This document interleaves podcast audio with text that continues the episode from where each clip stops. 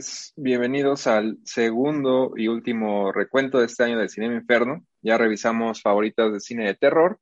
Y ahora digo, a lo largo de, curiosamente el podcast inició con un, con un recuento así hace ya tres años. Y a lo largo de esos tres años siempre hacemos nuestros top de favoritas del año, pero le damos ahí como ¿no? un giro, un pequeño giro. No, no, ya hay muchas películas muy buenas que obviamente nos gustaron y demás, pero que ya se ha hablado mucho, ¿no? Entonces, en, en, su momento era una onda más de películas festivaleras que no hayan tenido, que no hubieran tenido estreno en México, o que hubieran tenido estreno, pero que no, no tuvieron tanto ruido. Pero ya con todo lo de la pandemia, creo que eso de estreno, festival, ya es todo un relajo, ¿no? Entonces ya cortamos eso para este, este año en particular.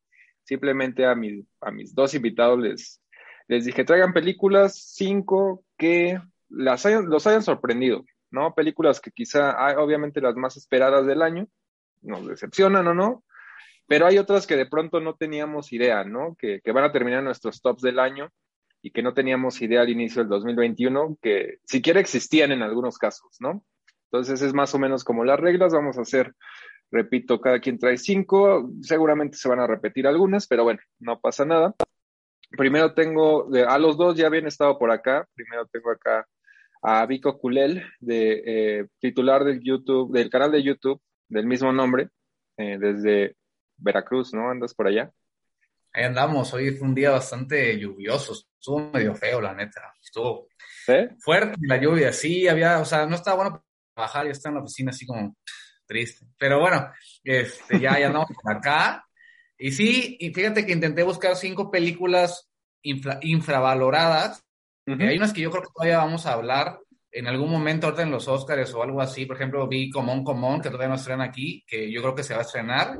Ah, bueno, eh, sí, de Mike Mills, ¿no? ajá, de Mike Mills, que a mí me gustó mucho. Acabo de ver Red Rocket, que me gustó mucho igual pero intenté ya buscar películas así como ya más tipo indie, underground, entre comillas, que creo que... Sí, sí, digo, Red Rocket yo la estoy esperando así. es Sean Baker, ¿no? Sí, yo la voy a, ¿A poco ya se... ¿A poco ya, se filtró? Ya tiene como dos semanas, en 1080, ¿Ah, sí? ¿eh? ¿De dónde la sacaron esa madre? ¿De dónde la sacaron? Porque, no, pero de algún screener yo creo, ¿verdad? De los que mandan a, a los premios, porque pues, esa no. Bien, no, se ve 1080, ¿eh? Ahora, quién sabe dónde se filtró, porque se supone que Sean Baker sí cuidó mucho, ¿no? Que nada en salas de cine. Eh, pero bueno, estos piratas. Y la van a traer, digo, esa de Red Rocket nada más, sí, sí le traigo un chingo de ganas. La va a traer Caníbal. Yo me voy a aguantar a que, a que llegue a salas acá. Yo, yo la voy a volver a ver porque en, todavía falta hasta abril. Eh, Interesante. Eh, ahora vemos qué onda. Va. Y también de vuelta por este podcast, Iván Elvira, eh, colaborador de You Rocket, o bueno, no sé si, si sigues ahí, Iván. Sí, ahí sigo. Ahí Va. De vez en cuando escribo, pero ahí sigo. Y, como pueden ver, está muy atento al... Lo, entiendo, lo entiendo. Yo también si estuviera jugando el Cruz Azul, tendría un ojo en, lo importante. Están ahí sus, sus pumas. Pero bueno, pues ¿quién quiere iniciar? No sé, eh, Vico, ya que, ya que empezamos, quieres, este, pues no sé si las ordenaste de alguna forma, eh, de menor a mayor, al orden alfabético, como, como sea. Yo, yo vamos a empezar con unas de, terror que tengo ahí. Hubo una que me llamó la atención, que creo que ya está en descarga y que también está en plataformas, creo que está en Star Plus ya, que es la de The Men. ¿A poco ya está en, en plataformas? Órale. Creo que sí, porque, bueno, es que yo ya es que tengo en Twitter varios que son de España y son de México, entonces ya no sé cuál, en qué catálogo está cuál, pero creo que sí está como el mensajero del último día. Obviamente no tiene el mismo. Ah, va, va, va. Pero sí, fíjate que la vi en el cine, eh, esos este, Blind Seas, ¿no? Que eh, vi el tráiler, como que el tráiler estaba medio mal hecho, pero me cae bien James Batchdale. Y vi algunas críticas, porque esta película se estrenó sin críticas, como que los críticos no quisieron ir a verla. El día del estreno no había nada en los tomatillos, nada, o sea, no había nada. Solo en algunos foros de internet, personas que ya la habían visto. Y pues estaba medio variado el asunto. Algunos decían que estaba muy buena, algunos decían que estaba extraña, que estaba fea. Y pues aquí mágicamente, no sé por qué, en México se estrenó el mismo día que en Estados Unidos, cosas súper extrañas, súper raras, en plena pandemia, me parece que fue en agosto del 2020, y pues la fui a ver, dije, vamos a ver qué tal, a ver qué trae, ya si es mala, pues ni modo, no había nadie en la sala, nadie, o sea, completamente nadie, y me sorprendió bastante, digo, sin ser, yo creo, la mejor película de terror de los últimos años, ni tampoco creo que quiera inventar el hilo negro, pero sí tiene cierta ambientación que me hizo recordar a una de mis favoritas, que es, por ejemplo, de Mothman Prophecies, la de Mensajero de la Oscuridad con Richard Gere, así como esa ambientación malsana, ¿no? De como que hay algo detrás del personaje, siempre hay un tipo thriller, no con terror, con sectas, y está muy bien hecha aparte, o sea, está muy bien dirigida, tiene algunas ediciones de dirección que están bien, la música está bien, tiene escenas buenas, secuencias buenas, y pues me sorprendió bastante, tampoco te digo es la mejor, pero sí creo que eh, teniendo este tipo de horror elevado, ¿no? Que se le conoce a este tipo de películas de A24 y toda esa onda, sí. está por ese estilo y prefiero yo ese tipo de películas de terror a películas genéricas como por ejemplo la última del Conjuro. Sí, yo, yo la verdad ni la del Conjuro sí, no, no la vi. la del Conjuro 3, pero por lo regular, y lo mencionábamos en el, en el podcast anterior de que igual eh, en lo mejor de terror salió Malignant, por ejemplo, y sí mencionaba, ¿no? Que yo prefiero mil veces ese James Wan que al de que al de Conjuro. La 1 y la 2, digo, me, me, gustan, pero ya la 3, digo, ni la dirige él. Y esa de The Empty Man tampoco la he visto. Eh, recuerdo, si no me equivoco, también este Rafa Paz en algún de retinas la, la destacaba y, y sí me dan ganas. Este, igual tiene ya, sí es como medio, sí, sí, es esa, ¿no? La que también, ya es como estas películas de culto, ¿no? O sea, a pesar de que hoy se, se malbarata el, el término, como que de pronto sí, ¿no? Se alcanza un poquito, ¿no? Yo puedo ser el partidario de cine de culto. Fíjate que Chris Stockman, que bueno, mucha gente no le gusta mucho sus críticas y eso, a mí pues, para lo que es, ¿no? Es como el Christoph gringo, ¿no? Al fin y al cabo es como muy comercial, pero pues tiene muchos seguidores. Eh, Chris Stockman. Ah, no, no lo ubico. fíjate que le va bien, tiene como un millón de suscriptores y ya va a ser su película y todo. Y pero es muy comercial, por ejemplo, en su top 10 puso Shang-Chi, Spider-Man, o sea, pero también si, tienes un millón tienes que ser, ¿no? Sí, claro. Entonces, este, él hizo un video también hace poquito de que también podía ser bien también de culto.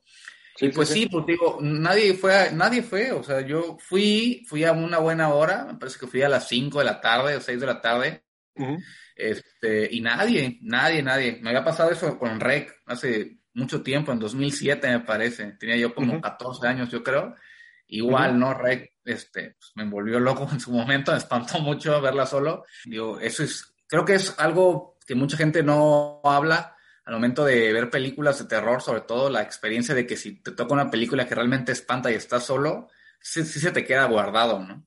Y en el caso de Empty Men, digo, empieza con un prólogo de media hora que es básicamente otra película.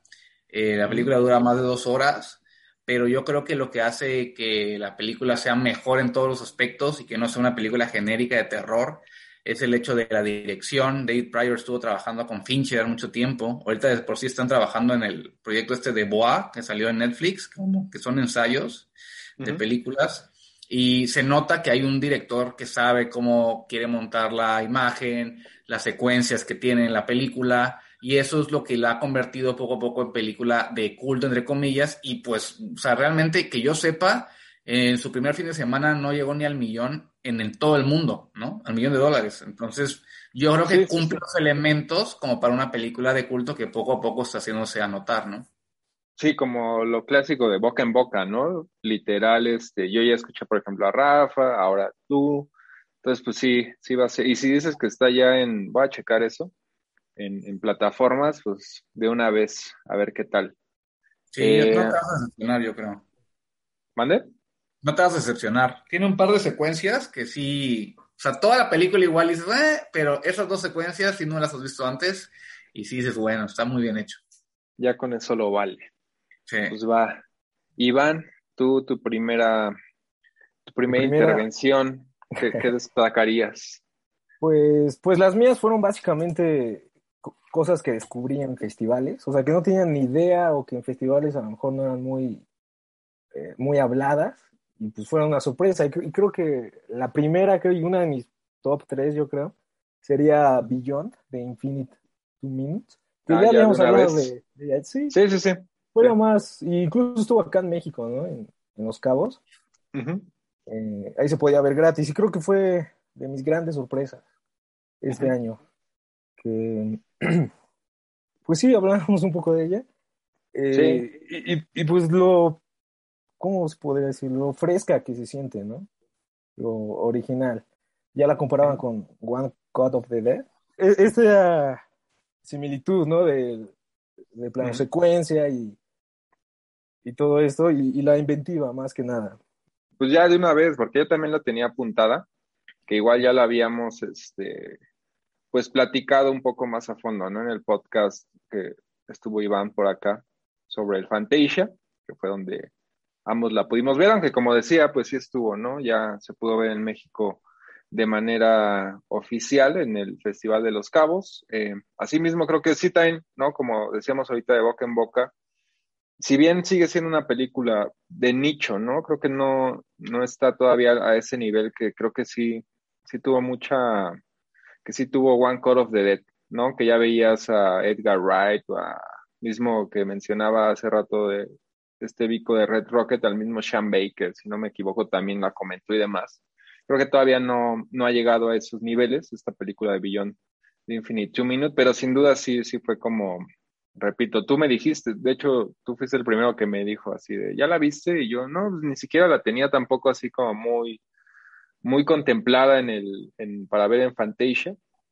Y la verdad sí, digo, ya lo, ya lo decíamos en ese podcast, también lo personal también se me hizo una película como para verse en, digo, eventualmente la, la se tendrá que volver a ver, ¿no? A ver ya con, con otros ojos, pero en su momento sí es como una película 100% de esta época, ¿no? De, de pandemia, filmada en, con estas circunstancias, filmada con lo que pudieron, ¿no? Con, con iPhones, con celular, se veía ahí el detrás de cámaras, ¿no? Ahí todos con cubreboca, mismos temas que salen ahí en la película que, que te llega, ¿no? De la importancia de, pues ya no nos queda casi de otra, ¿no? Más que pues, lo hoy, ¿no? El hoy, ya el futuro, quién sabe qué, literal, quién sabe qué vaya a pasar, ¿no? Ahora con toda esta variante y demás. Y más allá de eso, pues lograr, ¿no? Con tan pocos recursos y, y, en, y con muy poco, en general, ¿no? Dinero, pocas locaciones y demás.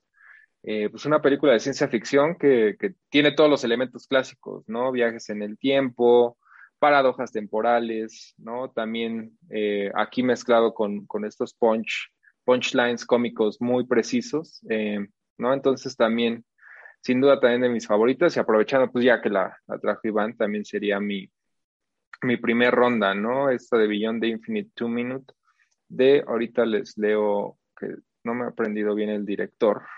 Junta este, Yamaguchi.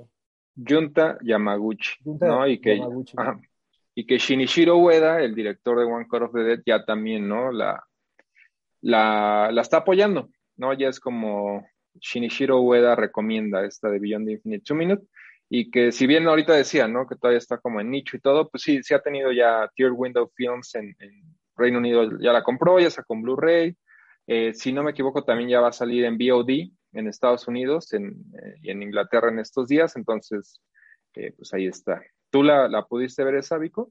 Sí, la vi en el Festival de los Cabos, sí. Este, ves que me habías comentado que estaba buena, pues ahí la estuve cazando. Fíjate que le veo muchas similitudes eh, con Coherence, ¿no? Con coherencia de James Ward Birkitt en el aspecto. Eh, igual es una película Coherence, igual de culto, que el director hizo con su familia en su casa y habla acerca de universos temporales es de 2009 me parece, 2011 no recuerdo muy bien, pero igual, o sea, de la nada, con un presupuesto ínfimo, así nada, básicamente era, eh, le dijo a su tío, oye, ¿quieres participar? ¿Quieres ser actor? Sí, mi mamá, ok, va. Y hace una película igual de ciencia ficción de corte duro, densa, porque habla acerca de varios universos. Igual en esta, ¿no? Aquí, pues básicamente lo que tenemos es el cuarto del protagonista y su bar. Y pues van pasando Dos pantallas y ya. Exactamente, dos pantallas y pues te vas divirtiendo en ese aspecto. Está un poco más tirada a la comedia, Coherence es un poco más tirada al drama, al drama familiar. Pero sí eh, logra, ¿no? Hay un punto donde como que se empareja lo de, ya que también, ¿no? Te, como que se pone medio complejo, ¿no? La, la onda en Billón de Infinite Minutes, que la parte de abajo está adelantada dos minutos al futuro. Pero hay unas escenas, ¿no? Donde ya entiendes bien y cómo la empareja visualmente. Sí, sí es como muy, muy efectiva y muy ingeniosa, ¿no? Perdón por Sí, llega un punto que yo lo veía y decía, ¿cómo, o sea, cómo, cómo estuvo tan bien pensado esto para que saliera de esta forma, ¿no? O sea, tuvieron que haber hecho ensayos milimétricos, creo yo, para que las cosas salieran como tenían que salir. Y sí hace un experimento que eh, al principio yo creo que era un juego entre amigos, de a ver cómo salía, qué tal este, funcionaba y pues, se ha convertido, yo creo, en unas películas pues de culto, yo creo, de 2021, de las grandes tapadas. Sí, potencial de, para, para que en, años futuros, ¿no? Sí, se siga hablando de este tipo de películas. Claro. Eh, igual mencionar, o sea, creo que siempre lo, yo lo tuiteé eso cuando la vi en el Fantasia, de que eso ya es de todos los años, ¿no? Cada año matan al cine, ¿no? Y, y creo que en esta época pandémica es, está más, ¿no? De, no, ahora sí ya, ¿no? Ya el, Marvel ya mató al cine. eh, y cuando la vi, o sea, cuando ves algo como Beyond the Infinite Two Minutes, y, ah, mira, pues ahí está el, el, el, genocidio cultural aquí, Vico, apoyando. Cosa hay que rascarle, porque pues la gente ya cuando... o sea, ya yo creo que el cine, el cine de ver una película del cine, de cine de culto, cine de arte, ya tiene años, o sea, desde antes de la pandemia ya se veía, ¿no? eh, pero hay que rascarle, o sea, yo al momento que hice el top 25 en el canal, Hubo varias que dejé fuera, pero pues tienes que buscar, ¿no? O sea, de las 25 quizá vi 8 en el cine. O sea, tienes que ya ser un, llegar a un punto que ser un espectador activo y buscar lo que te gusta. Está, por ejemplo, el Letterbox es como la Biblia, yo creo, actualmente. O sea, ahí buscas listas, ves películas, buscas cosas interesantes y ahí te la vas llevando, porque yo creo que actualmente hay tanta eh, variedad de propuestas buenas. Está de Green Knight, está esta de Beyond Infinite Minutes, está las películas de Sean Baker, que aún así son independientes, tienen cierto público, pero hay más zapadas que pueden estar bien, que pues, están bastante interesantes, que se pueden hablar, pero que la gente pues no, no dice, no, pues no llegó nada al cine, nada más llegó Marvel, llegó Rápido y Furioso y llegó eh, una de acción con Ian Neeson y ya, pues sí, pero hay que buscar, ¿no? Sí, digo, o sea, esta de Billón yo lo decía en la idea de que luego, luego tuiteé eso de, el cine está bien, o sea, obviamente me hubiera gustado, ¿no? en verla en otro momento, no sé, me imagino en un festival, ¿no? Contagiarte con el público es estos, este tipo de películas, ¿no? Como bastante satisfactorias, pero al mismo tiempo, pues repito, verla como en ese contexto, ¿no? De estar encerrado en mi casa prácticamente solo y, y verla así en una madrugada del Fantasia, ¿no? En mi tele y todo, sí me llegó y dije, nada, el cine está bien, ¿no? La gente creativa está haciendo cosas verdaderamente increíbles, ¿no? Ah, sí, nomás quería agregar de algo de Beyond, que es de esas películas que no necesitan como el gran presupuesto, ¿no? O sea, está tan bien pensada que, que la hicieron con lo mínimo. Incluso que es una empresa de teatro, ¿no? Una compañía teatral la que la que la hace y se, y, se, y se nota completamente que es más historia que pues que cine, ¿no? Que no sé, es inevitable la comparación con la de Nolan, pero ese es otro tema, ¿no? Que pues ahí hay millones y aquí con poquito te cuentan, creo, mucho más acerca de un tema muy similar, ¿no? Sí, digo, o sea, más bien creo que creo que la de Beyond the Infinite Two Minutes es como, tiene todos los elementos clásicos del sci-fi y creo que el sci-fi, la verdad, es un género que, pues, gracias precisamente, no, no tanto Nolan, históricamente, ¿no? Películas eh, pues que han puesto un estándar, ¿no? Sobre todo películas americanas, hollywoodenses, y sí, todos tenemos la idea, ¿no? Y de que sí es en parte real, ¿no? Que es un género que requiere de grandes presupuestos, tan solo porque crea mundos, ¿no? El llamado en inglés el world building, ¿no? Entonces, creo que más bien logra, eh, yo no la compararía tanto, pero sí en ese sentido de que Billón tiene historias, ¿no? Elementos, temas, hasta ellos mismos los personajes lo mencionan, 100% sci-fi y lo hacen sin nada, ¿no? Eh, digo, a mí sí me gustó la de Tenet, sobre todo las, este, los set pieces de acción sí se me hicieron bastante notables, pero pues bueno, también entiendo que era un gag, ¿no? Ahí en, en general eso, ¿no? De decir, mira, Nolan, este, pues con estas, con nada de recursos, ¿no? Se hizo una película con, con ideas más claras, ¿no? Por ahí sí, sí podría estar, o sea, entiendo de dónde va, ¿no? La comparación. Digo, por lo regular, ha habido ejemplos de ese tema, ¿no? Por ejemplo, Primer, ¿no? De Shane Carrot. Que Primer es otra, sí. 7 mil dólares, igual es muy densa, The Man from Earth, nada más una sola locación, o sea, igual la ciencia ficción también ha intentado y creo que lo ha logrado en buena parte crear clásicos de películas de ciencia ficción que no cuestan demasiado, ¿no? Sí, nada más falta aquí en México, ¿no? Porque esta de, no sé si alguien ve esta de Aztec, que digo, mi, eh, Jorge Grajales, no creo que no creo que se mete en broncas porque, bueno, quién sabe, porque sí son sus amigos. Eh, pero sí me ha dicho, es una basura, ¿no? Y también este Rubén Pintos la vio y era, eso ni llega a sci-fi. Pero bueno, eso es, nada más quería mencionar ahí, no sé por qué. Pero, eh, pues Vico, de una vez con tu, con tu cuarta, o bueno, tu, tu siguiente bloque, tu siguiente película. Pues mira, tengo otra, igual la tienes tú, a mí me gustó mucho, digo, no la puse en el top en su momento, pero me la recuerdo con cariño y probablemente la vuelva a ver, y ahorita creo que va a salir una segunda parte, o el director decía que a lo mejor, y es Psycho Gorman, de Stephen Constantine. Ah. A mí me entretuvo demasiado, o sea, es una película que si sabes más o menos a lo que vas, o sea, si sabes que va a ser una película muy sangrienta, con humor negro, ya vas a pasar muy bien. O sea, es una película, yo creo que le dices a tus amigos, a ver, vénganse, tráiganse unas caguamas y se van a pasar riéndose y divirtiéndose a mí, que a mí yo soy súper fan de Power Rangers, o sea, una de mis primeras ah. películas en VHS o en beta, imagínate, eh, era Power Rangers, donde salía el malo que era como morado y salía todo feo. Pues bueno, es así, ¿no? Y ver esta película obviamente ya en un tono más adulto, más sangriento, aunque con esa comedia a veces entre cruda, negra, eh, el buen gore que trae, los efectos prácticos que ocupa, pues bueno, la pasé muy divertido y creo que si sabes a lo que vas, si te gusta el tipo de películas de la troma, todo eso también, pues la vas a pasar muy sí. Que eran, si no me equivoco, eran los de Astron 6, ¿no? Se llamaban. Sí son ellos, ¿no?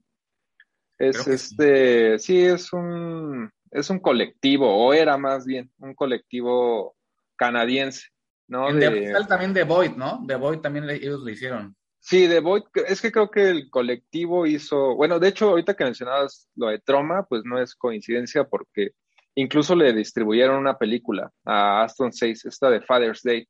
Y oh. creo que tuvieron ahí broncas con, con Lloyd Kaufman y eventualmente no, ya eh, cortaron esa relación con Troma, pero eventualmente sí se separaron los, como el colectivo y empezaron a hacer cosas como The Void. Eh, Void yo la odio, la verdad. Sí, sí, me acuerdo que me dijiste. A mí, pues, tiene mucho que la vi. La vi hace mucho, me, me interesó. Ahorita que vi el Blu-ray baratito, 100 pesos, creo, 150, pues la compré y la quiero volver a ver. Igual, pero no odiarla, pero a ver qué tal. Yo, yo creo que, no sé, o sea, y, y esta, o sea, ya después hicieron, ¿no? Eh, este Steven Konstansky que decías. Él hace ahora eh, Psycho Gorman, ¿no? Me parece que la de The Boy todavía la codirige con otro de, los, de estos tipos. Pero él ha dicho en entrevistas que a él le gusta más como este tipo, ¿no? Más desmadroso, que The Void sí era más como serio, ¿no? Más serio, sí, sí, sí. Yo no sé, o sea, ah, yo igual no, no la pondría como en, mi top, tampoco me disgustó esa de Psycho Gorman. En general ellos como que tienen todos los ingredientes que a mí me gustan, ¿no? Este, y hay algo que no sé, también vi en su momento la de The Editor, también es de ellos, que era esta esta como, pues sí, esta sátira, parodia del, del Yalo, ¿no? Y tiene momentos así geniales de toda esta onda, ¿no? De este, de este cine italiano, ¿no? Y de este chura que sabemos que las, eh, no, no, grababan sonido directo y doblaban a los actores y demás. Eh, pues no sé, creo que nunca, no, no, he visto una película de ellos que diga, esta es la que, ¿no? Me sea muy, muy fan. Tienen ahí algo que quizás sea también esta una de las influencias, como decías de los Power Rangers, en general su cine es así, ¿no? Bebe un montón de, de los 80, 90, ¿no? Ese tipo de películas. Eh, sí, o sea, sí, me gustan más, por ejemplo, los, estos otros colectivos, los de Turbo Kit. Ajá, eh, que es, es, lo mismo, básicamente, ¿no? Son como pastiches que, de gente que creció en los 80 y en los 90 y ahora quieren hacer, ¿no? Ese tipo de películas. Eh, y me, me, gusta más el resultado de Turbo Kid, que en su momento también era como súper troma, ¿no? Este, así como muy agradable de chavitos y todo, pero gore, violencia y demás. Pero bueno, ya eso es como, como mi, mi onda con ellos. Entonces, ¿tú, tú qué, qué, qué propones de, tu siguiente? Eh, mi siguiente, es una igual que vi en, en Fantasia, es uruguaya, ¿no? Igual que Billón, no, bueno, de hecho no se le ha hecho nada de, como de publicidad ni nada, se llama Ghosting Gloria, eh, Muerto ah, con Gloria, es, uruguaya. Eh, a mí me llamó mucho la atención porque igual es de esas que no sabía nada al verla, o sea, creo que ni la sinopsis había leído. Me sorprendió bastante, es, es una comedia romántica pero con terror sobrenatural. Eh, de hecho, se podría como dividir en dos, ¿no? La primera parte es eh, más terror, sin dejar de lado la comedia, y la segunda ya es totalmente una comedia romántica. Lo que me gustó y lo que me atrajo bastante es que tiene esta premisa muy a lo de, de Entity, no sé si, si vieron esa. Eh, la... G. Fury es el director. Creo que Scorsese la mira esa. Sí, la que decía este Vico, ¿no? Sí. Sí. sí Bárbara Hershey, ¿no? Ajá. Sí, que es de un fantasma que pues acosa sexualmente a una madre soltera. Eh, en esta de Ghost in Gloria es una pues, treintona frustrada sexualmente que trabaja en una librería y se muda de casa porque sus vecinos son muy ruidosos teniendo sexo. y, en su nueva casa hay un fantasma, igual así como Identity, una entidad invisible que la pues de la nada la empieza a manosear. Sí, sí, sí, que decían que también la de la nueva versión, ¿no? Del hombre invisible, que bebía mucho de, ah, de The Entity, ¿no? Ajá, exacto, sí, eh, muy, del estilo. La comparaban mucho. Sí, muy, muy del estilo, ese fantasma y, bueno, que incluso llega hasta tener sexo con, con la protagonista, ¿no? De, de esta, pero la diferencia con The Entity, que eh, allí sí se sentía como ultrajada, aquí le gusta porque está frustrada sexualmente y se empieza hasta a enamorar y, tiene un lado muy cómico y un humor negro muy, muy interesante, que a mí, a, mí, me gustó, me llamó la atención. Ya la segunda parte de la película sí es totalmente una, una comedia romántica, ya con eh, aspectos bastante fantasiosos, ¿no? Pero fue de mis, pues de mis sorpresas, me la pasé muy, muy chido viéndola. No, esa sí, la verdad, no la, no la vi en el Fantasia. Y ya ni siquiera me acordaba como de. ¿Tú tampoco, verdad, Vico? ¿O sí? No, no, ni idea, ni idea. No, no la conocía, pero soy interesante, fíjate. Sí, sí me dieron. Y tampoco, la verdad, sí es como de los. Eh, como de esos puntos ciegos que tengo y pendientes. Esa de The Entity, que ya también me acuerdo que cuando salió la de El Hombre Invisible, sí me. ¿no? Este Rafa también me comentaba eso, ¿no? Que era muy, muy similar, también la tengo que ver. Fíjate que a mí no me... falta de, de, Night House, también que salió este año. Mm. Ah, sí, tampoco la... Es igual, similar.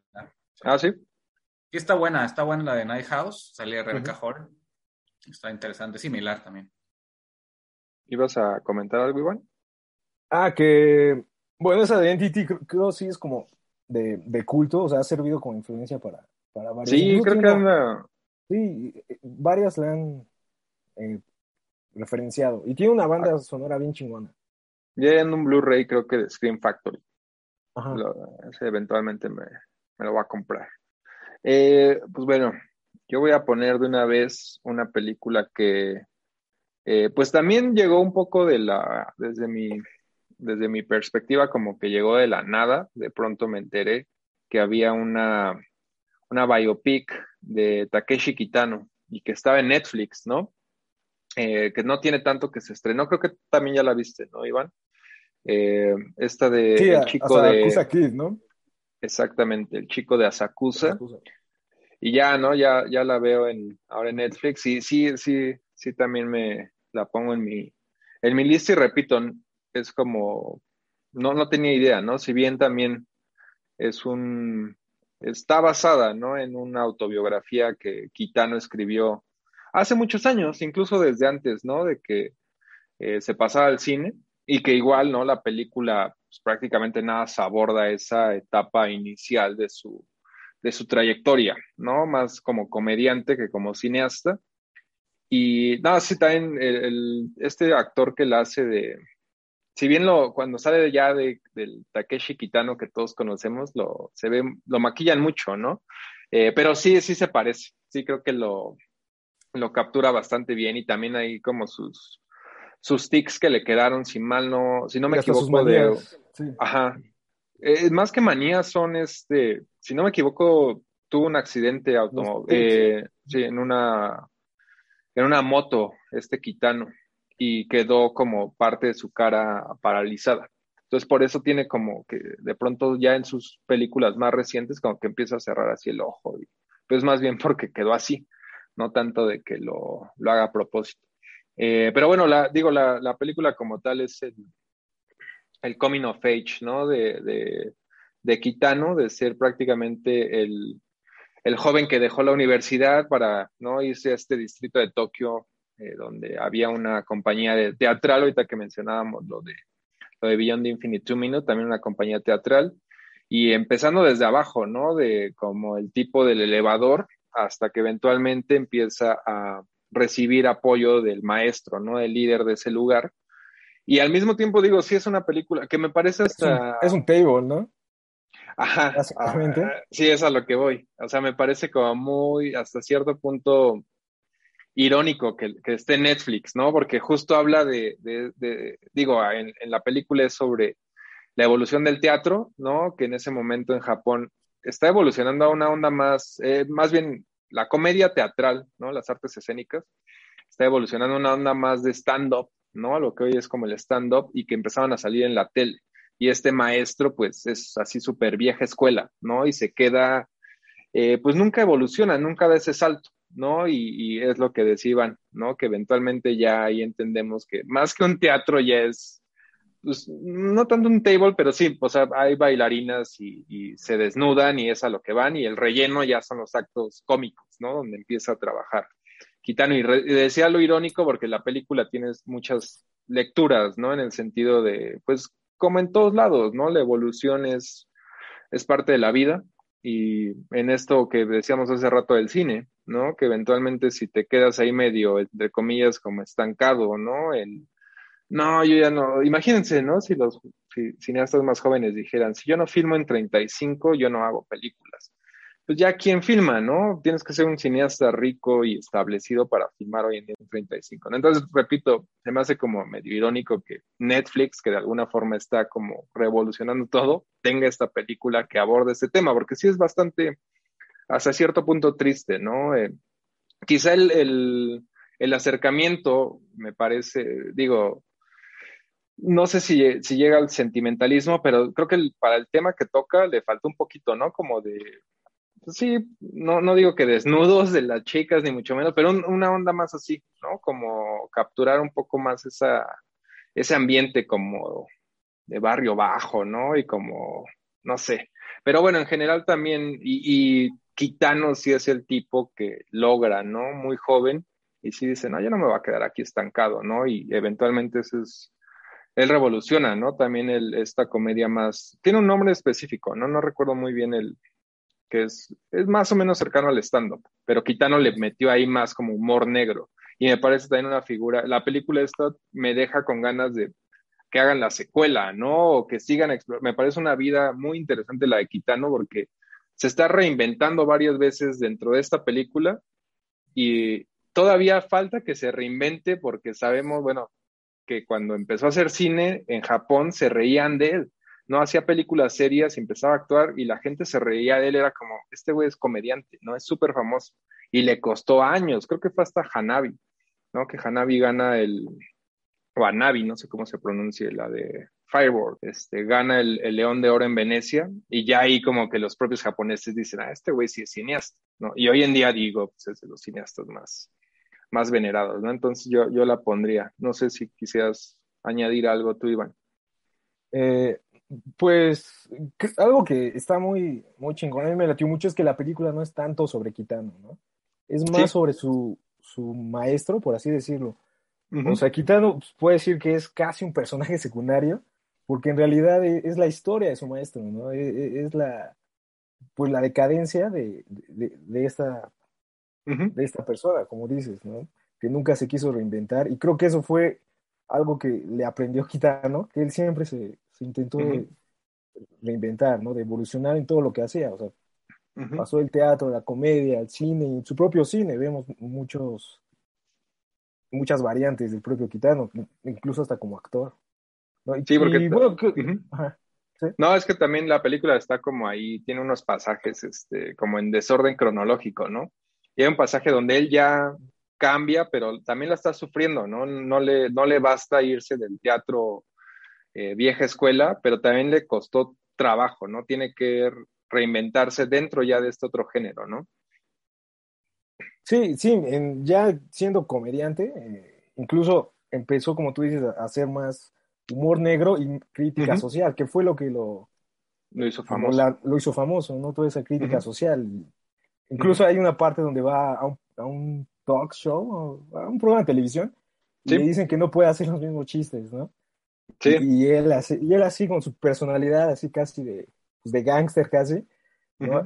Pues hace lo que quiere, ¿no? Incluso la película empieza con esto, esta secuencia donde le insulta a un, a un espectador, ¿no? Sí. Que son unas cosas súper chingonas que... Y que le entendemos, ¿no? Que toda esta onda le, se le aprendió al maestro. O sea, sí, como decías, es como su... Es como su... Ahora que es, ¿no? El, el cliché de la carta de amor y no sé qué. La carta de amor cinematográfica. Sí es la carta de amor de, de Kitano a su... A su maestro. A su maestro. Porque al final también entendemos que el maestro, si bien estaba como pues sí, ¿no? No, no, nunca se quiso reinventar a sí mismo, sí era, sí procuraba, y a, pesar de que era como bien hostil, ¿no? En, persona y demás, en el fondo era, sí cuidaba a sus pupilos, ¿no? En este caso, sobre todo a, a Kitano. Y lo tenía eh, casi como un protegido, ¿no? A Kitano. Le pagaba su renta al güey. Sí. sí, también este me. Y, y, y, digo, sin, ya lo estamos spoileando, pero también el, el personaje de la esposa del maestro es muy interesante también. O sea, en un punto se termina como geisha para mantener esa familia, para mantener, ¿no? A su esposo que no se está reinventando y si ya no tiene público en su... Que prefiere morirse con la suya, ¿no? Ajá. Y la... Ajá, creo que es mi única... Digo, sí va a estar en mi top del año en general y todo. Es como mi, así, mi único detallito de la película, que toca temas como muy fuertes, ¿no? De que se está prostituyendo tu esposa. Y lo, siempre lo lleva como en un tonito ahí con el score medio de pianito clásico. Y como que me hubiera gustado, un, no sé, pero repito, sí es la carta de amor, ¿no? Eh, no sé si la, si la pudiste ver, Vico. No, no la he visto y la verdad es que no quiero que me linchen, pero no he visto nada de Gitano todavía. Ahí lo tengo. ¿Qué pasó?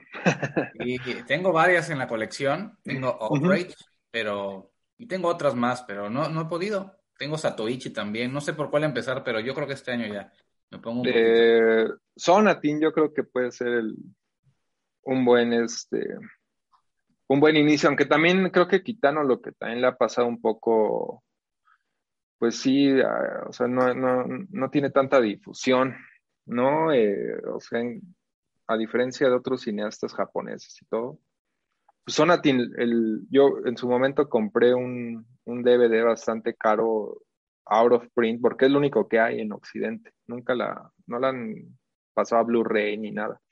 Eh, pero sí, sí, sí, es, digo, yo también tengo, ahorita dije de Entity, tengo varios ahí clásicos que todos tenemos, creo, ¿no? Nuestros clásicos pendientes, pero sí, sí, Kitano, sí, Kitano, rifa.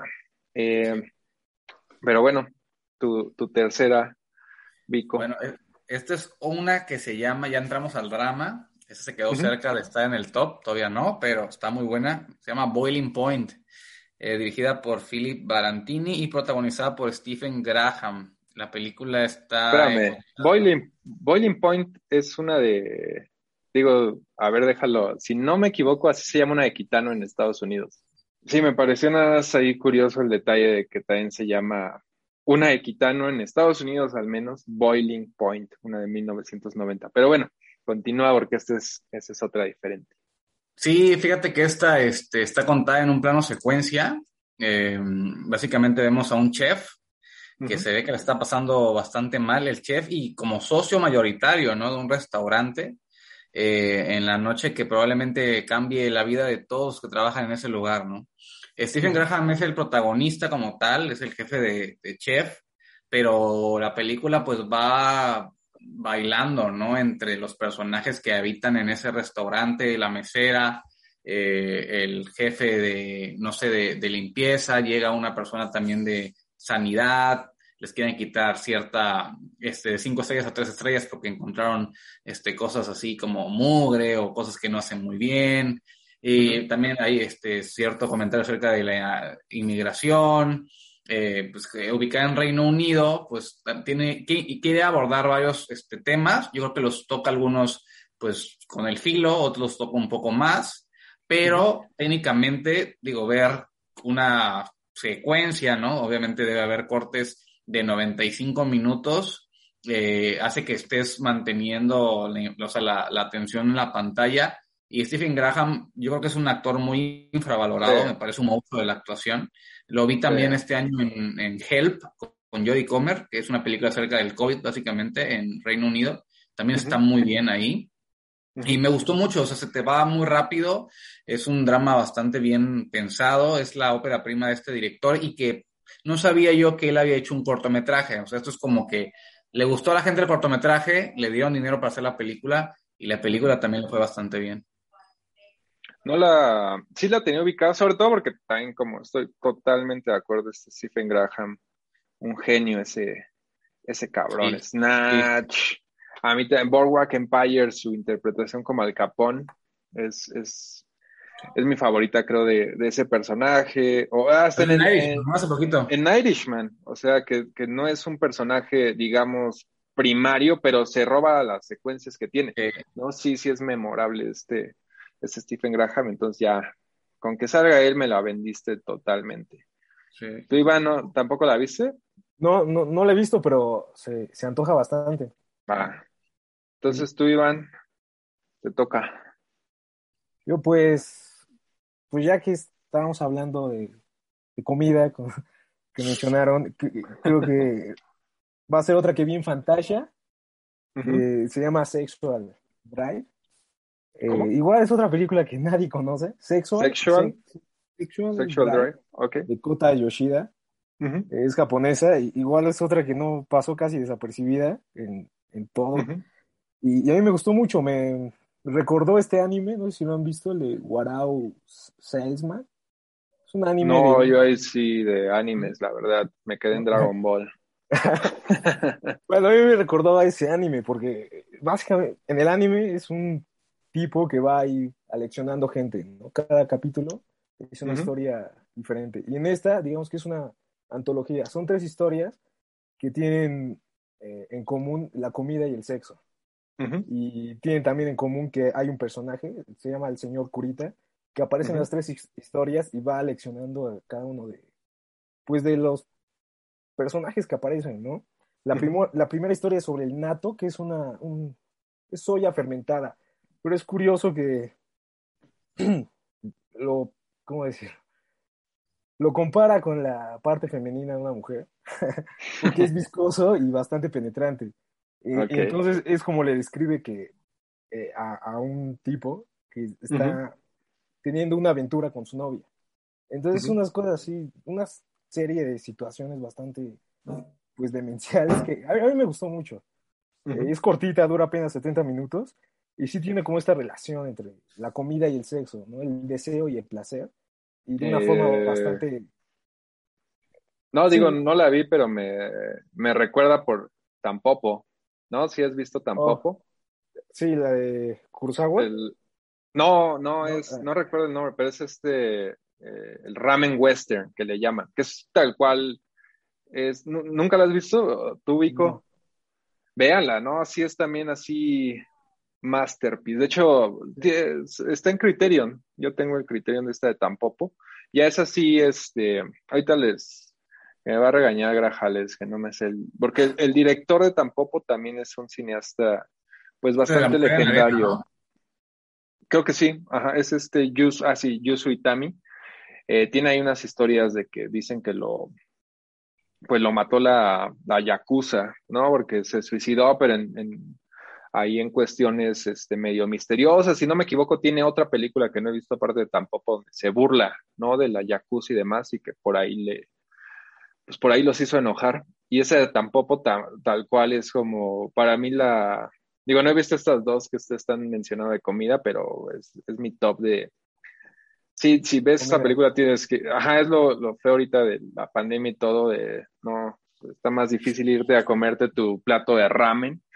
Y, y, tal cual, así tiene, de pronto también no es como tan, es medio pues no sé si llamarla experimental, pero sí poco convencional, es de pronto empiezan a poner así secuencias que no tienen nada que ver con la trama central.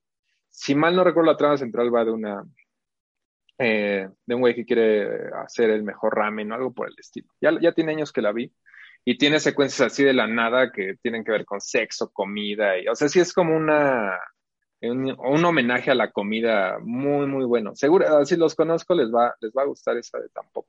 Pero bueno, la perdón voy, por... La voy a buscar. Sí, sí, sí. La voy a buscar. esta tiene la, como la particularidad que no, no tiene nada explícito. O sea, todo es a base como de diálogos. Sí, no, esa tampoco también así tal, no es así sexosa ni mucho menos, pero más o menos.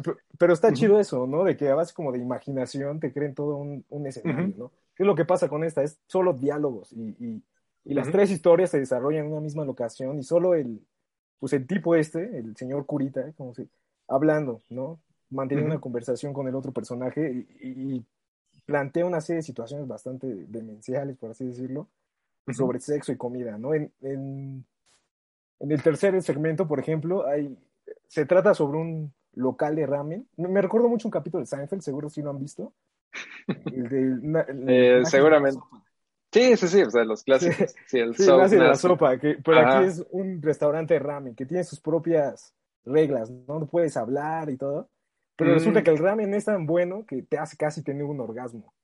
Es que, es que así de tampoco también hay una secuencia de.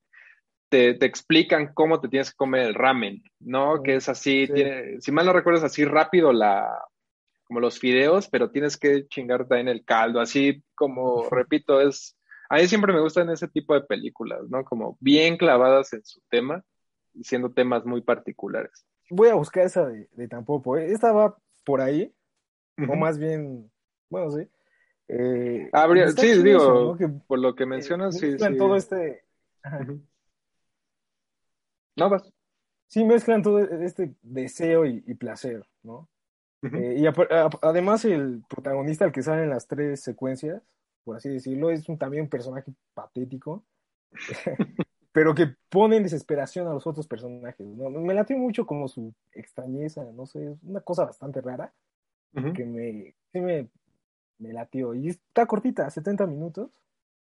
Eh, como Beyond, en, en dos horitas te echas ese par. Y... Sí, Beyond dura como hora y cinco, ¿no? Menos. Ah, Igual como una ¿no? Algo así. No, no se necesita de más pues igual yo para seguir mi, igual digo, ya también no la estoy poniendo en orden. También una película muy cortita. Esta de Shiva Baby, no sé si a ustedes les gustó, pero eh, igual es, digo, la verdad yo sí cuando la, que no tiene mucho que la vi, realmente en su momento no llegó, para mí con nada de ruido, ¿no? Dirigida, es la ópera prima, ahorita está confirmar el nombre. Emma Seligman es ópera prima también de una cineasta muy, muy joven, ¿no? Anda en sus veintitantos, si no me equivoco. Y si bien sí la película, digo, es un poco entre comillas medio trampa en el sentido de que durante todo 2021 se empezó a, igual el boca en boca, ¿no? Le empezaron a lavar, eventualmente la, la compró Movie, ¿no? Está, si no me equivoco, está disponible actualmente en Movie México. Pero yo respeto la onda de que desde Los Cabos del año pasado yo la traía ganas de ver, porque igual, este, que creo que Vico la vio ahí, igual yo no tenía nada, no, no sabía bien, ¿no? En, ese Los Cabos luego también medio me pierdo y le preguntaba a Rafa Paz eh, y él luego, luego me dijo, esa de Shiva Baby, te va a gustar. O sea, sale, un, sale uno de los actores, es del papá eventualmente, eh, sale uno de los actores de los hermanos Cohen, ¿no? Es como tumor y demás. Y repito, ya desde ahí la, la traía ahí en el radar, ya después le empezaron a hacer más, ¿no? Empezó a agarrar más momentum, por así decirlo, y ya la pude ver. Eh, repito, no, no hace tanto, hace, hace como mes y medio, y sí va a estar así en mi, más allá de hallazgos o óperas primas o cosas menos conocidas y más, sí va a estar en mi top de, de lo mejor, bueno, de mis favoritas más bien. Eh, pues digo, ahorita creo que esa sí la vimos todos, ¿no? Eh, a mí me, es una cosa muy divertida, ¿no? O sea, es una, es una coming of age, ¿no? Al final del día sí es una película de un adolescente que literal no tiene un camino, ¿no? Definido y por lo mismo eso le genera un montón de ansiedad, pero todo lo reúnen en una, en un Shiva, ¿no? Que es esta, es como este periodo de duelo, ¿no? De que tienen los judíos, luego, luego después de un funeral, que ni sabe ella, ¿no? De quién es el funeral, y llega ahí, y ahí, repito, todo en esta onda improbable, ¿no? Muy en esta onda cómica de que se le aparece su, el sugar daddy, ¿no? Que resulta estar casado y que sus papás lo conocen y, ¿no? Y que ella le ha dicho a sus papás que trabaja como niñera, pero realmente, pues, no anda teniendo, anda obteniendo dinero de otras formas. Eh, se le junta, ¿no? También su, su ex, este, su novia, ¿no? Y que la familia ahí está súper asustada, ¿no? De que son lesbianas y demás, o sea, todo se le junta y también me gusta cómo eh, lo filman como si fuera una película de terror casi, ¿no? Como thriller, hay unas secuencias así que, que sí te contagia, ¿no? Repito, va muy en esa onda de las ansiedades como adolescente muy propia de no sabe qué va a hacer, ¿no? Todo le, la presionan, le preguntan, ¿no? ¿Qué, ¿Qué va a hacer de ti? ¿A qué te vas a dedicar? ¿Qué carrera? ¿Qué universidad? Y todo se le junta en una tarde, ¿no? Porque igual es una película muy, muy cortita, como por ahí hora y diez. Y repito, me pareció así memorable y también creo que me estoy adelantando un poco en ese sentido, pero sí la veo como que eso también luego le doy mucho peso a mis, cuando armo mis listas de que hablábamos, creo que en el podcast anterior con, con Vico, recuerdo de, de esta onda de rewatch value, ¿no? ¿Qué tanto ¿Qué tanto vamos a revisar nuestras, ¿no? De, que, mencionamos como favoritas. Y esta sí me veo, así en, ¿no? Repetidas, verla y disfrutarla una y otra vez. A mí esa de Shiva me recordó, a lo mejor es cosa mía, pero me recordó Fleabag, no sé si has visto la serie. ¿Cuál? de Phoebe Fleabag. una ah, serie de, Amazon. Sí, creo que mi novia la ve, pero es de las que ve cuando no estoy. bueno, a, mí me, me recordó. Sí, es como de chicas, ¿no? Bueno, o sea, las protagonistas son chicas, ¿no? a mí me recordó la protagonista, la de Shiva con la de Fleabag, que, bueno, es más joven la de Shiva, pero igual son estas chicas así como perdidas, ¿no? Sin, sin rumbo, sin nada. Sí, sí, sí. Igual que si van como a la, ¿cómo decirlo? Al sugar daddy, a lo fácil. Eh, pero bueno, la de Shiva, como tú mencionas, es más joven, es casi un coming of age se llama eh, Rachel Zenot. La actriz de Shiva, nada más para mencionar Rachel Zenot. Ah, la de Shiva. Que, también creo que pues, es como de sus primeros trabajos. Ajá. Pues eso, que fue de mis favoritas. Igual, la vi en Los Cabos el 2020. Creo, que llegaba como de los highlights en esa edición. Pues sí, la vi ahí, estuvo en streaming. Y sí, a mí me, me latió un buen. Y está bastante ligerita, como dices, una hora y cachito. Y, aparte te entretiene todo el tiempo, ¿no? No hay un solo rato que, te aburra. Como tiene un humor muy particular que sí te, mantiene ahí atento, ¿no? Sí, no, tiene ahí unos gags este, con los judíos, luego las viejitas, ¿no? Y todo esto que, que sí. Sí, sí, Rafa está en lo correcto. Sí, es el tipo de humor que, me gusta. Eh, ahora sí, Vico, si quieres. Sí, te digo que yo la vi en Los Cabos del año pasado, creo que estuvo en Tribeca de 2020 un año antepasado ya. Este, y sí, fíjate que me gusta mucho la ansiedad, yo creo que te transmite, ¿no? O sea, yo estuve toda la película, yo creo con las manos medio sudorosas, porque sí sientes la ansiedad del personaje, ¿no? O sea, yo en algún momento estuve ahí, ¿no? Estuve eh, preguntándome qué iba a hacer de mi vida y tenía también problemas y como que tus padres no te entienden en ese aspecto, más que en ese personaje. y con tu sugar mommy. Sí, o sea, y aquí en la película los papás de ella son súper talentosos, ¿no? Entonces ahí agrégale cierto estrés, no más presión de, de, sobresalir o ser más que ellos o igualarlos y que ellos también te ven como su ejemplo de que tú puedes y todavía no sabes ni qué hacer con tu vida. Entonces todo ese tipo de cosas como el coming of age normal, ¿no? Este, básico, pero sí, la, la dirección se siente fresca, dura muy poco, la edición es ágil, la verdad es que a mí me gustó mucho y la puse en su momento en el top de 2020, de mis favoritos. Sí, bueno, ya, ya tenemos un relajo en ese lado. Porque, digo, sí, si yo lo había visto en Los Cabos, obviamente hubiera entrado en el 20, pero como aprovecho que se estrenó, ¿no? Oficialmente en Movie, en Blu-ray, en todos lados hasta 21, pues por eso aproveche. Y también digo ahorita lo que decía, de la, me acuerdo un, un, gag, o sea, que te indica también, ¿no? Este humor como que se siente muy genuino, ¿no? Eh, de, obviamente conoce a esta comunidad judía, que hay una viejita, y los viejitos son así, ¿no? Así, este, que dice de Palestina, o no sé cómo le llaman ahora, ¿no? Ese territorio, así como, repito, muy, muy, entre comillas, ¿no? Humor incorrecto y demás, pero que sale de manera natural, ¿no? Siempre, siempre aprecio ese tipo de, de cosas. Eh, pues Vico, vas tú, que ya es este penúltima, ¿no? Sí, penúltima. Esta sí entra en el top, esta sí estoy en el top, me gustó mucho y yo creo que no se va a sonar aquí en México o va a llegar eh, en una plataforma porque tenía oportunidad para el Oscar, pero ya se diluyó un poquito. Es Más de Franz mm.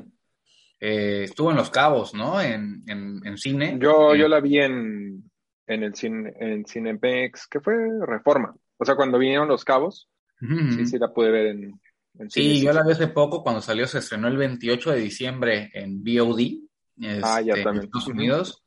Y sí, o sea, yo la estaba esperando desde que estrenó en Sundance, había buenas cosas de él, de ella.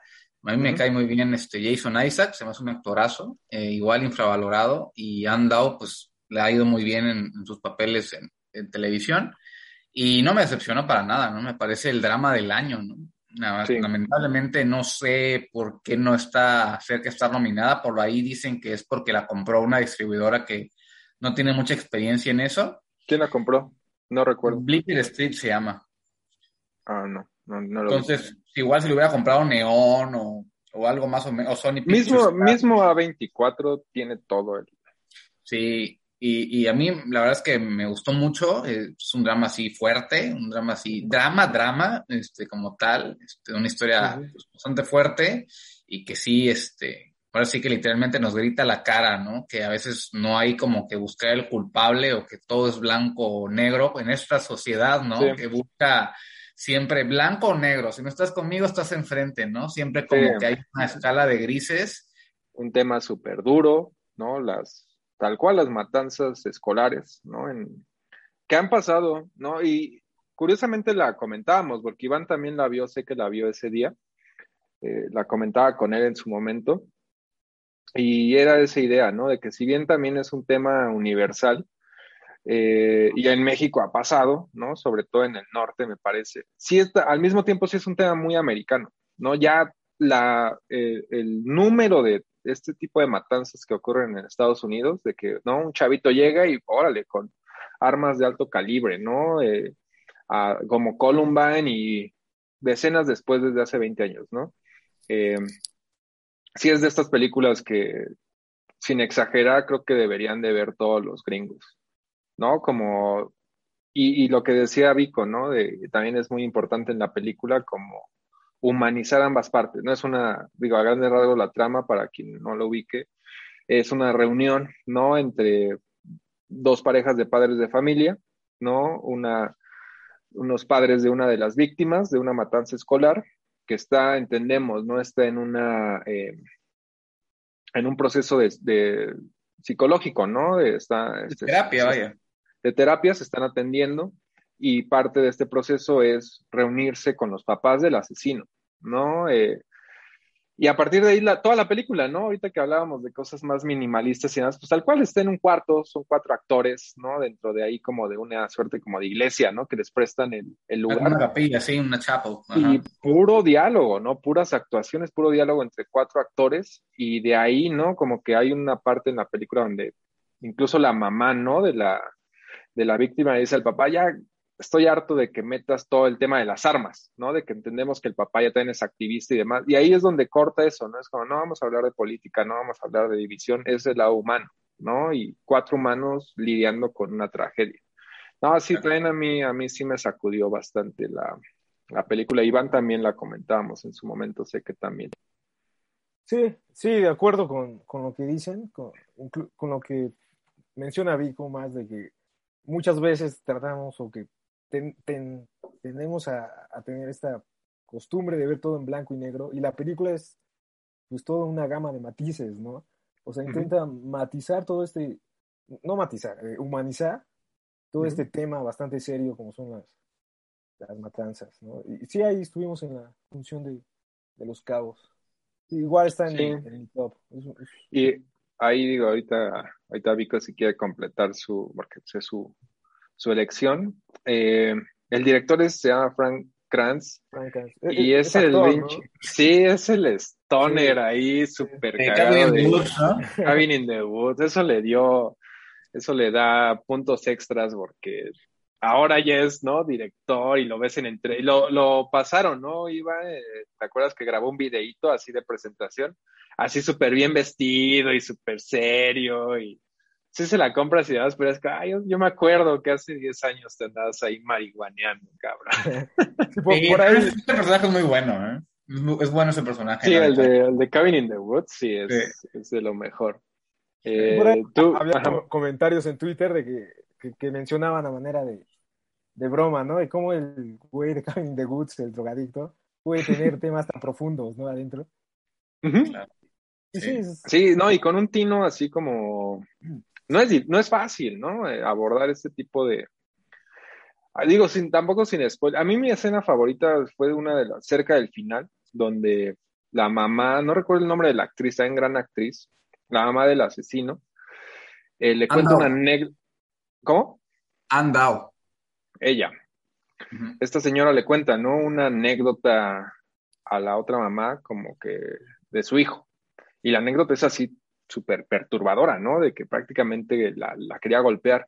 Pero se pone al nivel, ¿no? De, pues yo también recuerdo a mi hijo, ¿no? Sea lo que sea, eh, ya cuando la vean ya hará sentido todo esto que digo, pero ese tipo de secuencias sí, sí termina por no solo humanizar, sino que entiende la complejidad de una tragedia así, ¿no? Pues al final también, también eso le cambia un poco la... Y que era lo que le decía Iván en su momento, que estábamos ahí medio eh, dialogando un poco en esa onda de, porque yo la siento que, si bien es universal y demás, es muy, muy americana porque los gringos de pronto sí ya están en un punto de, tienen todo, ¿no? Muchas de estas, de, las, de los contextos, ¿no? De los entornos de, estos asesinos, de los chavitos, eh, pues no son los clásicos, ¿no? No viven en la pobreza, no viven en un barrio bajo, no son afroamericanos, ¿no? Que por lo regular, ¿no? Las minorías están más este, afectadas por todo esto son blancos, ¿no? Son chavitos privilegiados, ¿no? Y tienen todo y de pronto también, ¿no? Eh, por eso la película también, creo que deliberadamente, que está basada como en hechos reales, pero no 100%, como que agarra de varias, ¿no? Tengo entendido, o algo por el estilo. Eh, pero creo que lo hacen más complejo aún, ¿no? De que los papás, pues al final lo intentaron, ¿no? Con el chavito asesino, ¿no? Lo, lo intentaron atender y no se explican el por qué, ¿no? Entonces lo hacen muchísimo más complejo y que repito, esto sí se me hace más gringo. Pues yo espero que la verdad es que la, la puedan sacar en, en, México. Lo veo complicado porque pues no tiene una cara a lo mejor muy conocida para nuestro país. A ver, espérame. Según yo, bueno, continúa. Ahorita checo rápido. Pero sí deberían intentar traer a la verdad esta temporada de premios. Me parece que es un drama, como si tú bien comentas, sí a lo mejor más tildado a al público americano, pero sin embargo la historia como tal creo que es suficientemente poderosa para eh, ser completamente universal. También sé que le fue bastante bien en San Sebastián, eh, se estrenó también en San Sebastián y todo, y, entonces ustedes le ha ido bastante bien. Y pues deberían estar en la conversación, sobre todo Jason Isaacs, ¿no? Como actor de reparto. Pero pues, digo, a veces los Oscars ya sabemos que por regular más campañas de publicidad que, qué buena calidad en el cine, ¿no? Pero si es una película que tienen en, cualquier otro lado, aunque llegue a una plataforma de streaming o llegue a cines este año, seguramente llegará a nuestro país, eh, pues que la vean. Sí, yo me refería más como detallitos del, del contexto, pues son muy americanos, pero obviamente puedes empatizar, ¿no? Es, es más bien es imposible no hacerlo, ¿no? Con cada uno de los cuatro personajes. Estaba checando, si no me equivoco, ya la había comprado Diamond ahorita no, una rápida busca como que no me salió nada. Pero según yo ya la compró Diamond para distribuirla acá, entonces igual y sí llega. Igual eh, Iván, tu, tu penúltima. Mi penúltima. Es un, es un documental que vi en Nightstream. No sé si estuvieron ahí. Eh, es un documental en Night, Nightstream. ah, en Nightstream. ¿Este año también? no, este año, el año pasado, sí. Ah. Una edición ahí pequeñita, literalmente, hubo como unas cuantas películas para prensa extranjera. Y una de ellas fue Canon Arm and the Arcade Quest. Es un mm. documental danés, eh, muy del estilo de The King of Kong. No sé si vieron ese. Ah, sí, sí, sí. Maquinitas.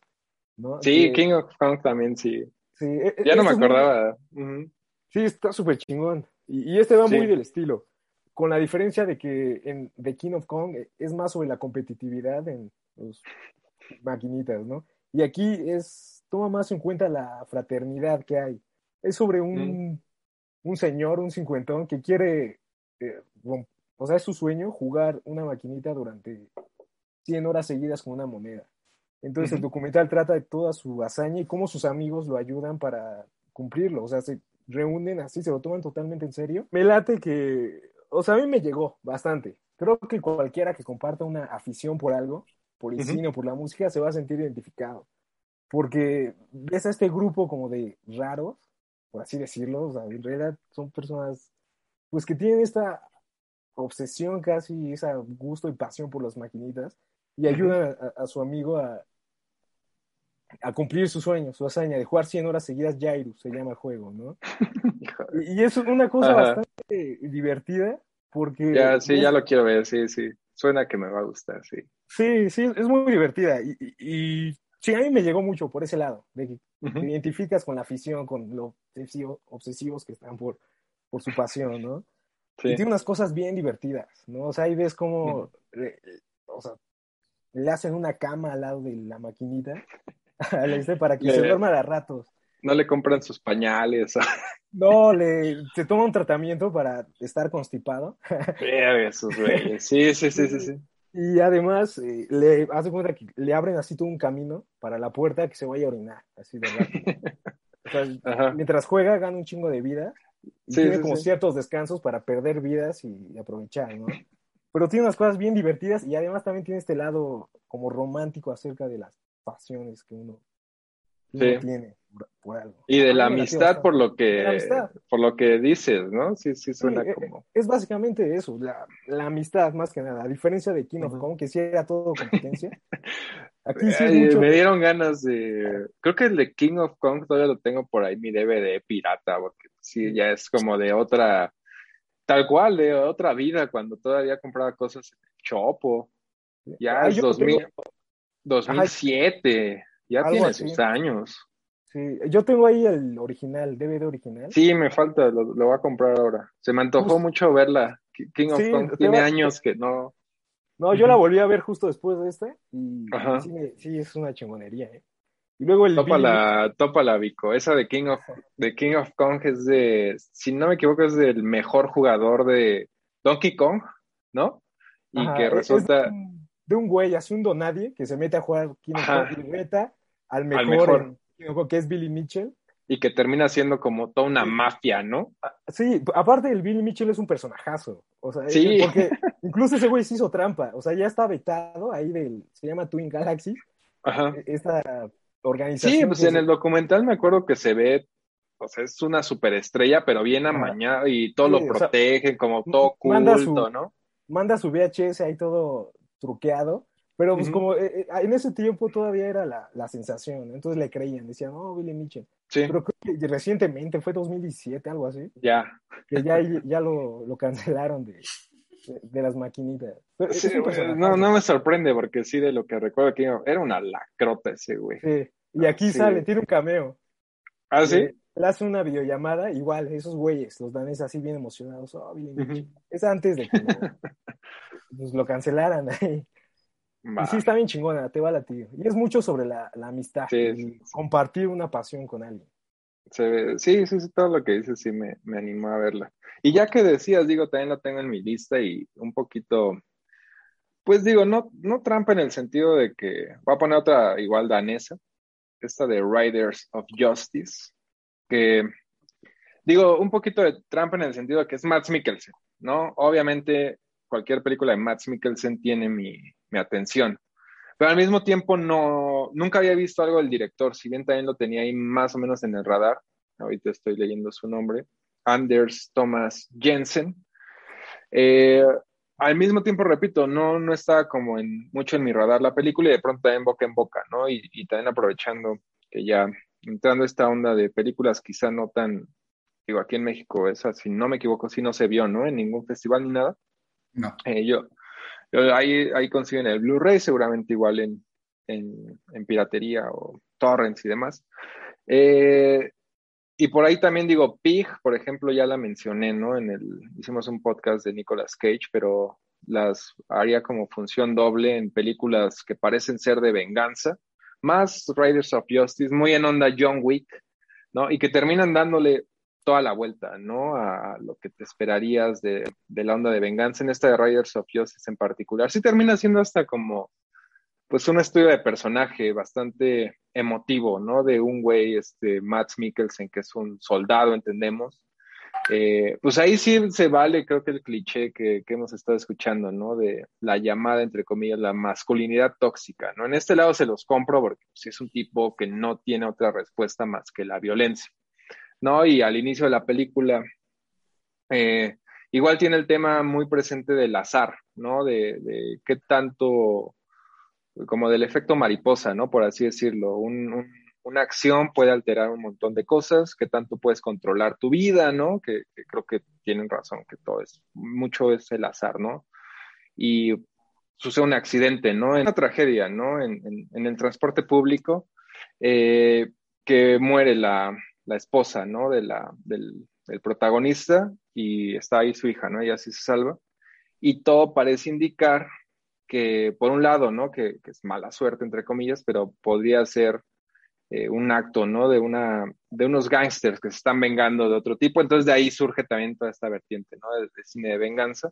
Pero al mismo tiempo, digo, es una película de un humor también muy negro, ¿no? Y que también mezcla estos tonos, ¿no? De pronto estás, eh, te estás divirtiendo y de pronto uno de los protagonistas sale un trauma, ¿no? De que en su, en su niñez en su infancia queda claro que abusaron de él, ¿no? Y, y, repito, es así como de estas cosas de mezclas de tonos y géneros que creo que solo gente asiática o en este caso daneses les, sale muy bien. También, ¿no? Esta, esta que decía de la amistad de Steven hace rato, pues aquí también cabe de pronto, ¿no? Toda esta onda, los, estos sopencos que se terminan aliando, ¿no? Que también iban en el, en el transporte público y que son más obsesivos, el coprotagonista igual, ¿no? Con todas las probabilidades como super nerds y que se terminan aliando a este macho, ¿no? Eh, super fuerte, de, fuerte Max Mikkelsen y le van ocultando a la hija, ¿no? Que realmente se están tratando de vengarse de estos tipos y ahí surgen cosas, ¿no? Que fingen ser los psicólogos, no, no, es una cosa sumamente divertida, ¿no? Y que también eventualmente tiene ahí un giro de trama que, repito, la hace más como, pues sí, termina siendo película anti-venganza, ¿no? Película más como de, de, una reflexión más, que parece que no, pero sí termina siendo más profunda, es muy a lo, a lo pig también, ¿no? Ahí. Eh, sí la viste, ¿no, Vico? Sí, la vi, fíjate que ahí sí debo decir que no entré mucho en el juego porque como bien comentas, este, yo esperaba una película de venganza, el trailer, el tráiler te vende eso, el uh -huh. trailer te vende un tipo John Wick con Matt Mikkelsen, entonces yo iba predestinado básicamente a ver eso, no, no lo vi, entonces igual no te puedo uh -huh. decir si realmente me gustó o no, por el hecho de que yo creo que la vi con el prisma incorrecto, ¿no? O sea, a, a veces así uh -huh. pasa que ves algo y que al final no te gusta o no te llama la atención porque pensaste que iba a ser de otra forma y luego uh -huh. la vuelves a ver. Me pasó hace poco con El Poder del Perro, por ejemplo.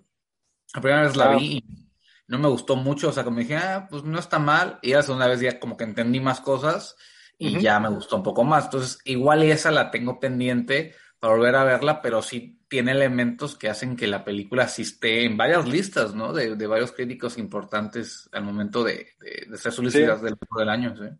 Sí, es que de pronto hay, de pronto luego es el, no solo el marketing, en este caso sí es la propia película, ¿no? O sea, sí, sí va por ahí, ¿no? Buena, hay unas secuencias donde sí es Matt Mikkelsen ahí, pues dándole su merecido, ¿no? A, lo que, a los que cree que son los culpables, pero de pronto sí Thor, Thor eh, toma un, un, camino muy diferente al mismo tiempo que es constante, ¿no? Esta mezcla de tonos, todo esto que decía, que también entiendo, no, no puede ser para, para todo tipo de público, ¿no? De pronto este tipo de humor y demás. Yo, yo sí se la, se la compré. ¿Tú la viste, Iván?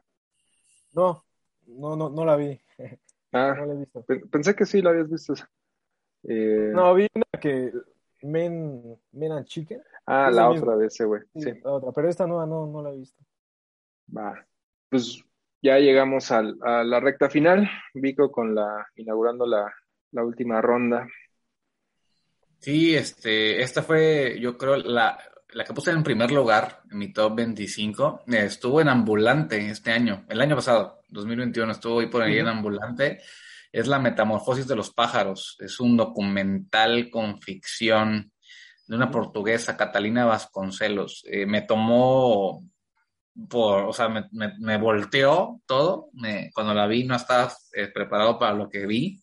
Básicamente es un documental de la vida de, de Catalina y de su familia. Es como un árbol genealógico donde te cuentan primero por cartas cómo sus abuelos sobrevivieron, ¿no? El abuelo era eh, marino, entonces se iba por mucho, mucho tiempo en la vida en el mar.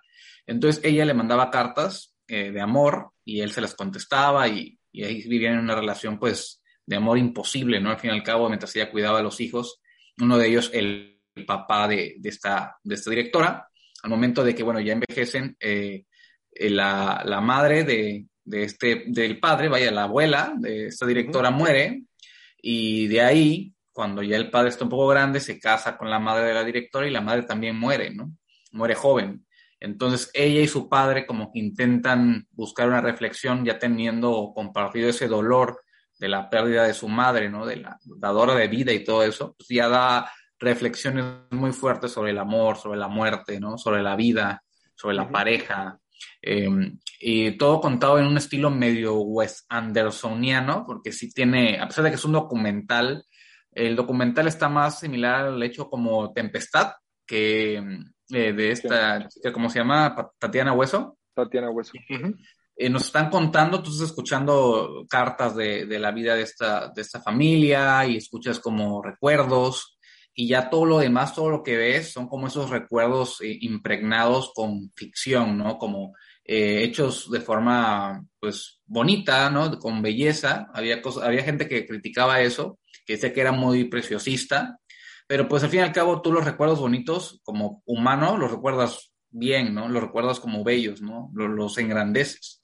Entonces creo que eso tiene que ver, ¿no? Al fin y al cabo ya después ella entrevista a su padre, su padre sale en algún momento, hay unas escenas de ficción que son los hijos o los hermanos del padre jugando cuando eran niños en un, en un eh, como en un jardín que tenía la mamá donde había muchas flores, y después te hacen la dualidad de cuando ella muere, pues las flores también murieron mucha nostalgia, tristeza. Creo que en una hora cuarenta que dura la película te toca muchísimos temas y te hace sentir una historia muy, muy viva que solo yo creo la realidad luego te puede, te puede enseñar.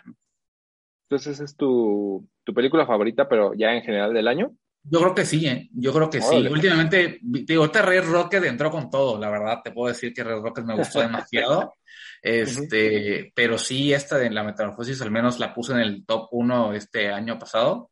Y, sí, la recomiendo mucho. No sé si la pudieron ver en Ambulante, estuvo en varios cines. Eh, no sé si estuvo en línea, pero estuvo ahí. No, yo pues, no. Este año sí no vi nada de.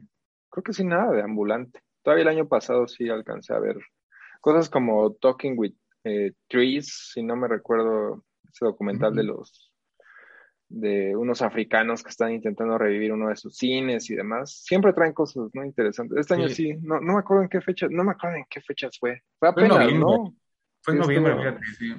La que, tu última, Iván. Mi última es The Spine of Night. Estuvo en mm. Mórbido. Estuvo en Fantasia, creo también. Estuve en todos y nunca la vi. estuve, en so, estuve en South by Southwest, me pasaron el screener, se me venció. Sí, creo.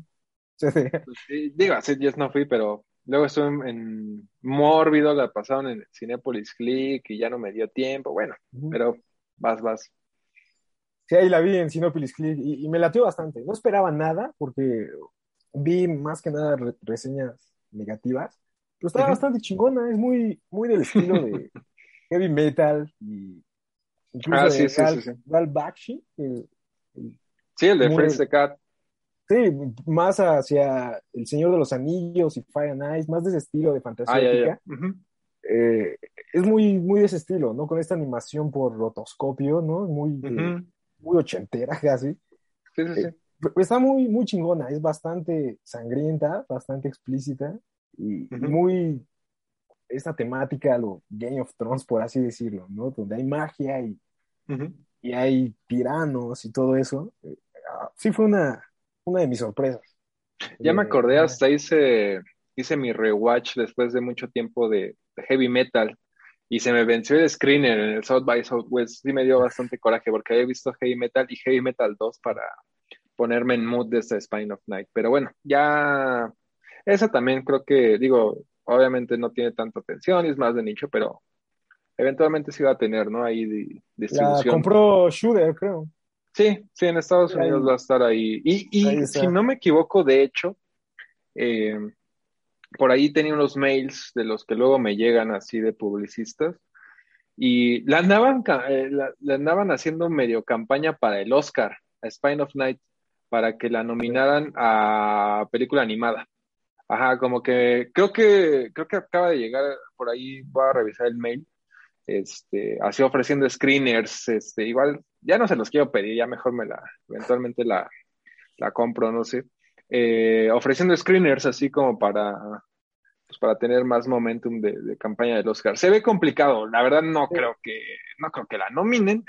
Tú ya la viste. Debería, pero no creo que llegue. No pues no llegó ni Titán, eso sí se me hizo así una. No sé, pero bueno, mejor, me, gusta más Titán si no está nominada. Vico, ¿la, ¿la viste?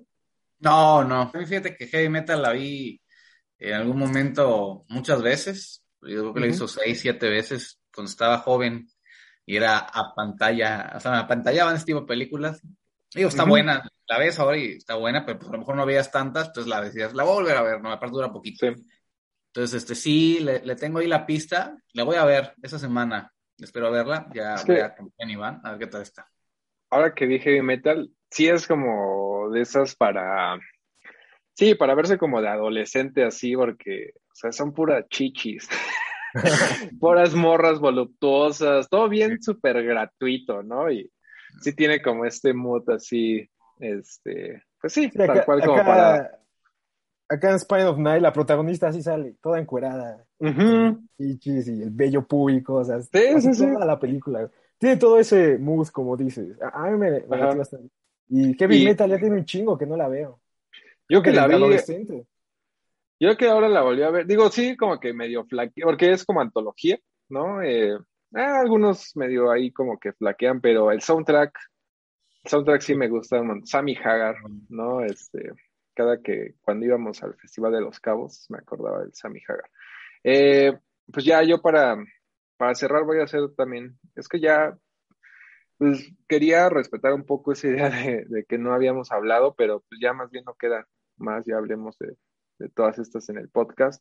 Entonces voy a mencionar más bien brevemente un par.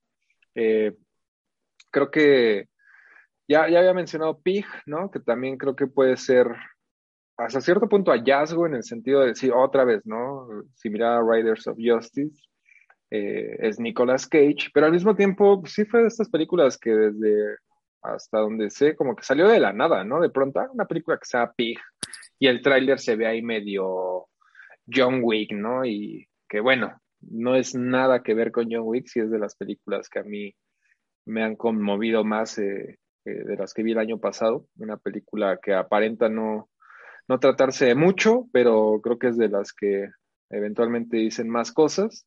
Eh, repito, igual para ver a Nicolas Cage en otra, no quiere decir que no, diga, no es su primer drama, ni mucho menos, no es un actor muy, muy prolífico, pero ya, ¿no? Sobre todo tomando en cuenta actuaciones recientes de él, sí es algo más, ¿no? Muchísimo más sobrio y más así como ya viejo, sabio y todo.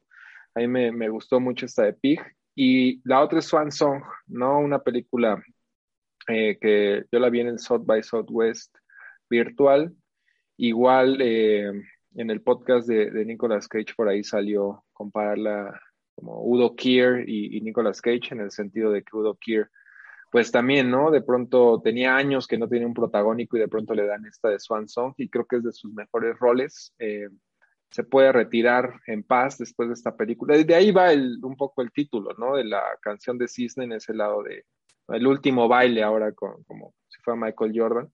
Eh, una película igual, ¿no? Que se agarra de pretexto un viaje de un, un ex estilista homosexual que está ya prácticamente en un asilo, pero su, su clienta, su, su, clienta consentida en su época dorada, fallece y en el, en el testamento deja, ¿no? Que si le deja bastante dinero, pero tiene que cumplir con ir a maquillarla para su funeral. Entonces aprovecha, es como un viaje al pasado, ¿no? Se escapa del, del asilo, es un viaje al pasado, por ahí también toca, porque es un pueblito Sandusky, eh, del director Todd Stephens, nació ahí, pueblito así sumamente conservador en Estados Unidos, también es de estos dramas muy íntimos que terminan siendo más genuinos, ¿no? Sobre todo el tema de, cómo trataban a los, a los homosexuales en esa época. Y es tal cual, ¿no? Como un señor ya grande volviéndose a sentir vivo, y Udo Kier baila literal y no, bueno, es otra etapa, otra faceta que al menos yo no le había visto a, este gran actor. Entonces con esa, esa sería mi, ese par, mi, mi top. También digo, Sensor ya siento que hablé un montón a lo largo del año, que ya, y Sensor también, ¿no? Ha tenido un montón de, de pues ha sido muy aclamada y demás, pero yo sí la vi así el primer viernes de Sundance yo no tenía nada, nada el, la sinopsis, no sabía, ¿no? ¿no? Y me dio ahí con reservas, ¿no? Una película que te habla de la censura en esta época, en Sundance, ¿no? Que ah, a ver si no le tiran al cine de terror, y resultó ser lo contrario, también de mis favoritos, pero ya también siento que he hablado 12 meses de censor, entonces, pero bueno, ya la terminé mencionando también. Eh, pues listo, no sé si, si hay algún otro comentario final. Eh, Vico, Iván. No. Todo bien, ¿no? Gracias por otra vez estar acá. Va, eh, pues no, gracias a ustedes. Bastantes buenas recomendaciones. Hay, hay tarea para, pues digo, ya con calmita, ¿no? En, en este 2022 siempre hay tarea. Pues, pues muchas gracias. Espero escucharlos y verlos pronto. Bye bye.